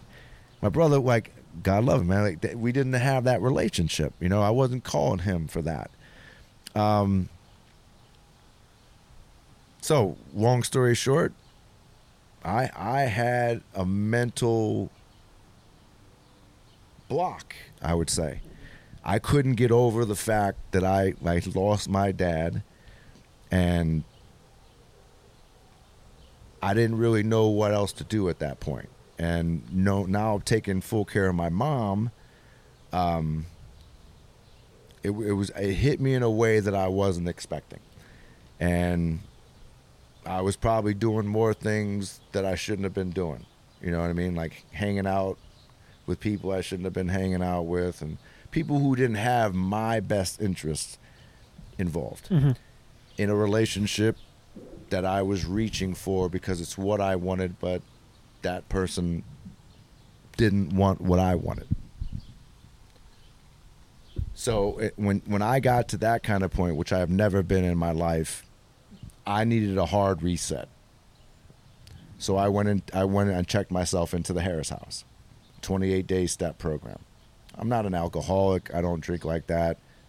But I needed to be around people that were, I wouldn't say worse off than me, because I didn't have a heroin problem. I didn't have, you know, like a, a drug problem. You know what I mean? I did drink. I, I mean, I drink, right? It is what it is. But like, it wasn't that I was drinking, it was that I was drinking because I didn't want to handle my dad's loss. I didn't want to go deal with people who wanted to say, sorry for your loss. I didn't want to deal with that. Yeah. So I, I would just drink. You know, not like crazy stuff. Like, you know, I'm, I walk home and da-da-da, I go to work, you know, all the things. But, like, it was taking a toll on me emotionally because I couldn't get through my father's loss. Yeah. And now I didn't have the people around me as much as I would have liked to to help me, because they're in Chicago and they're in New yeah, York and yeah the, the, the type people yeah. Yeah, yeah so so it was like, you know, I, I I you know, God love him, man. Hugh was my my rock, man. I called him. I was like, I need a favor, anything for you, dog. I said, I, I need you to take me into a, a, a facility so that I can get my head right, because my head's definitely not right right now. And I went in and I took that thing for twenty-eight days as serious as I took my daughter's life. You know, I took notes. I learned about cognitive behavior therapy. I learned about how to deal with my emotions. I learned that I wasn't to blame, that actually, you know, and I don't want to put blame on my father like that, but like when you start learning the facts about depression and things, like I shouldn't have been in a bar at nine years old. I shouldn't have been on a pool league at eleven. I shouldn't have seen people, you know, do the things that, that they were doing as adults at that age, you know? So I was like, the I was kind of screwed in the head the way my philosophy, that, that no fear philosophy, which would have got me in a lot of trouble, which now I see why they sent me to prep school and mm-hmm. got me out of the city, because yeah. I was yeah. getting to that point, you know, like I didn't, I wasn't scared of anything. I fought, like we, we've had guns, we've had knives, like we're no one's worried about that stuff anymore. So yeah, so you know, I went in, I did my twenty-eight day program, uh, and in that in that moment, that was when like I, I'm gonna go back to teaching, I'm gonna go back to coaching, and that was where it was like, you know, I heard a thing like, you know, what are you doing, like. You you're you're given this God-given time, this short window of life, and what's your legacy going to be? What, how are you going to make your mark? And I was like, that's it. And like, that's where you discover that in that yep. that twenty-eight days. So yep, sometimes that's, that's where it was at, yeah, man. I was like, cool. what like what has again, pardon me, what has fucked my life up so much that I that I'm here, mm-hmm. and it was cancer. Right? Like, so like my cancer, never really dealing with it. I just went back to work. You know, I did my treatments. Da, da, da, da. Like, no, I didn't go seek any therapy about it. Like, talk about it. I just went back to work because I, had to, I needed a paycheck. Yeah. Um, same thing with my dad. I didn't. I didn't go seek counseling. I just went back to work, and that didn't work this time. You know, like that dude was such a significant role in my life. Like, I had the coolest childhood in the world because of him, you know? Like, I was an idol as a child because all whose dad had a bar and, like, mm-hmm. had a Porsche and a Lincoln in the nineties in the hood of Chicago? Like, no one had that. Like, so, like, that that gave us some some clout, as even as middle-class people, but we weren't, like, rich. Like, we weren't, you know, Clayton people like that, you know what I mean? My dad, they just worked their ass off and saved their money and spent it wisely. So, yeah, I mean, that that ultimately is not like a glamorous story, like nine guys, you know, like my team of doctors coming together with this plan.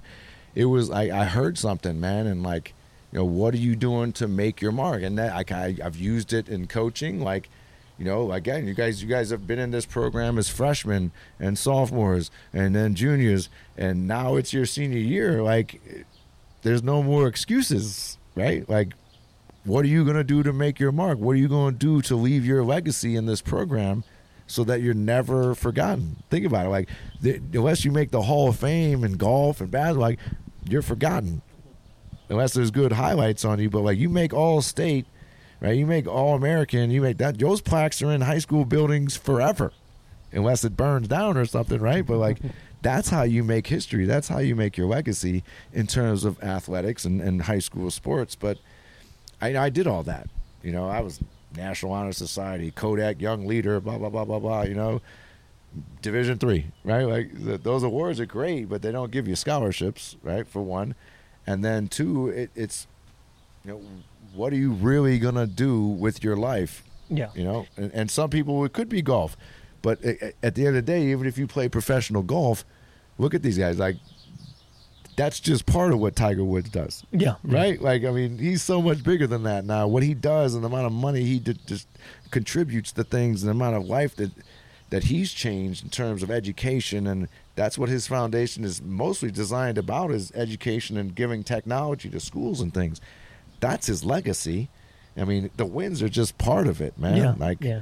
So that's, that's that's when you start to mature. And for me, I, you know, started to mature and think about more than just myself, you know. And you definitely, we put that on the poster we gave you for yeah. uh, you. You made your mark best, at, at Fort Zumwalt. That's you the know, first thing I'm going to hang up when I get to North Carolina. Yeah, you it's definitely made thing. your mark with uh, with myself and David. Yeah, and I know you're going to continue to do that with the foundation, with the uh, with the work you're going to do speaking, and it's it's about stories. And, and I appreciate you telling your story here, yeah. and continue no doubt, to hear the new chapters as they uh, as they are written. Yeah, yeah, I know you're going to do well. I, I tell, you know, a lot of the teachers, man, like teaching that, my experience of having to go to Harris House and my dad dying and me not understanding how to deal with loss, because I never really had to deal with it like that.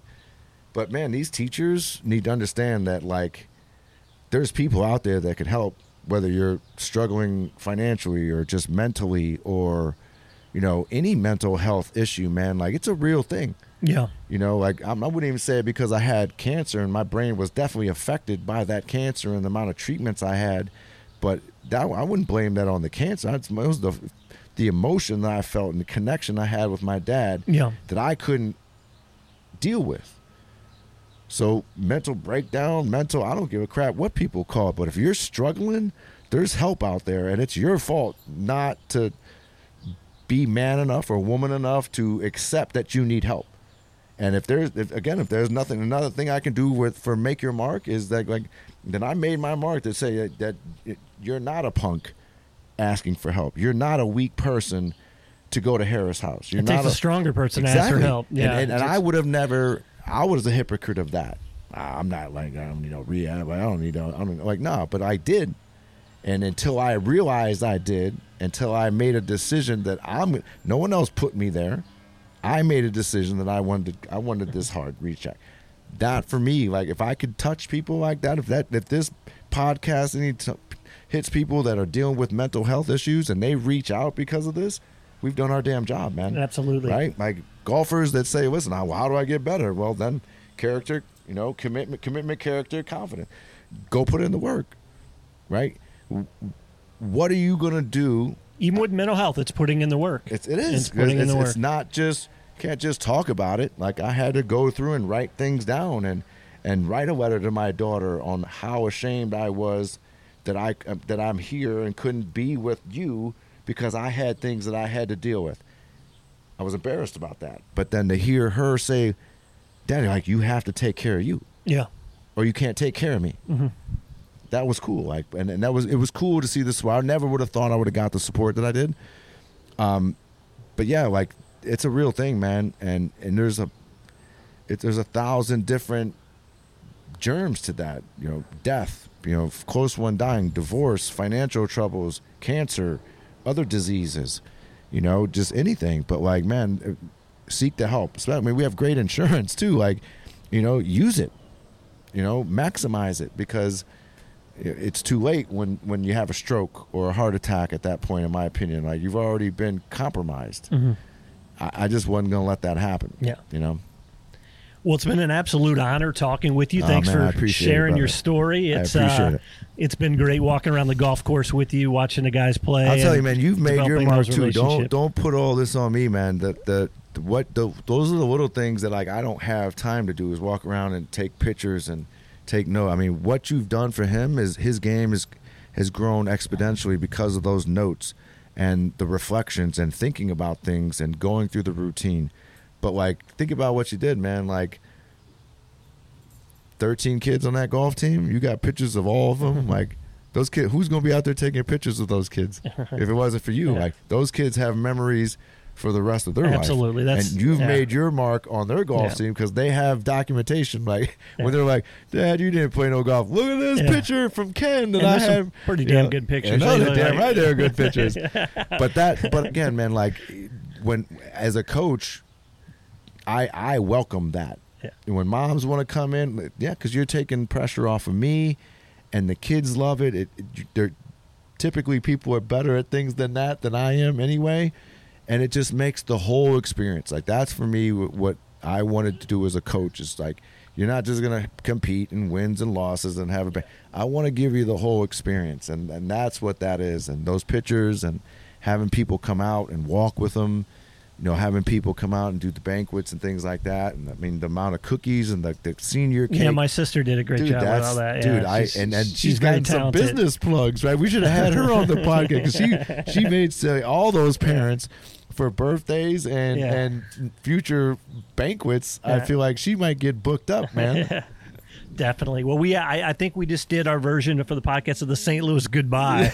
We're like wrapping it up, and we go. Oh, we oh, can do that. Teas and greens. Yeah. Right? Was that the old? There was an A M show back in the day. I remember. Yeah, so, but this was an honor, and uh, definitely stay in touch, and uh, look forward to great things happening for you. I appreciate it, man. You know. Not for everybody out who listens to this podcast, but you and David, family, you guys know you're in North Carolina. I'll be offended if you don't come look me up. Well, we're going to make a trip just specially just to see you. My man, we'll, we'll hit up Carolina National then. Sounds good, buddy. Thanks. You got it.